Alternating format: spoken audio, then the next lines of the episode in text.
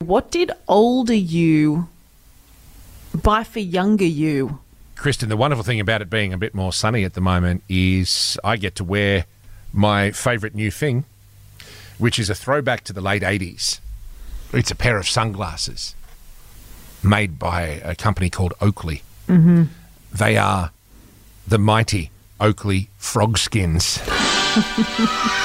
which were huge back in the late 80s. Uh, but then they stopped making them for years and years and years and years and years. And now they're back. Mm. And you can get Frogskins again.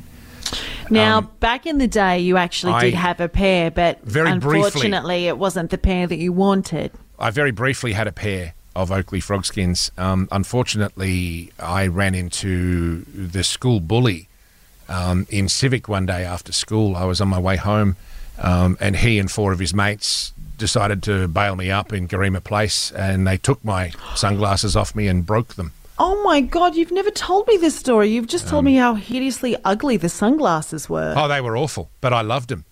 They were they were electric blue with bright yellow lenses, like reflective yellow lenses. I looked like a like a fruit fly when I wore them, but I loved them. I loved them. Like a Parramatta supporter. Yeah, yeah, I know, right? Uh, Anyway, the point is, I only had him for a brief period because, yeah, the school bully just, you know, it's like something out of a movie. Oh. Stood around me in a circle, took him off me, and snapped him in half. Just, Oh my God. Just purely because he was a mean spirited. Oh, wow, look, I nearly got fired then. I lost my sunglasses, Sass. Kristen, but finally. Uh, what was it on Monday? I think it was of this week. They arrived. I ordered myself a new pair of Oakley Mm. So, frog what- skins, and I finally got them. Like what? Uh, where did the, where did it even come from? Like the inspiration behind buying a pair of these sunnies again? Well, I was trying to replace a scratched pair of sunnies that I already had, um, and I was looking at Oakley to see what I could replace them with, and, and it came up said, "Oh, th- there's frog skins available." I was like, "Wait, what? They, they they're making frog skins again? Yeah. yeah." So I just had to do it. I, so now, dream achieved. Mm. Um, and, and, and if some bully bails me up in Garima Place and tries to take him off me, this time he's going Mm-hmm. to have to work a lot harder for it. I'll give you Mm. the tip. Uh, and for you- but for you, Kristen, it wasn't so much an object, but it was you finally became something that you wanted to Well- be as a small child. Growing up, I loved The Little Mermaid. Oh, who didn't? What a wonderful tale! She had no Look- legs, then she had legs.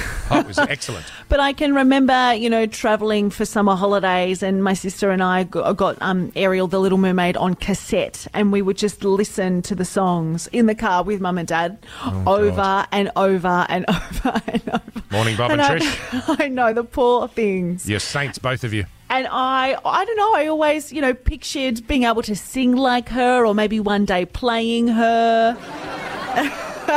anyway, we had our Christmas party a couple of years ago, and I went as Ariel to the Christmas party.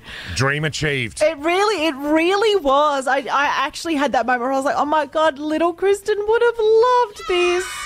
Hashtag I am Ariel. Yes. Good times. Uh, congratulations.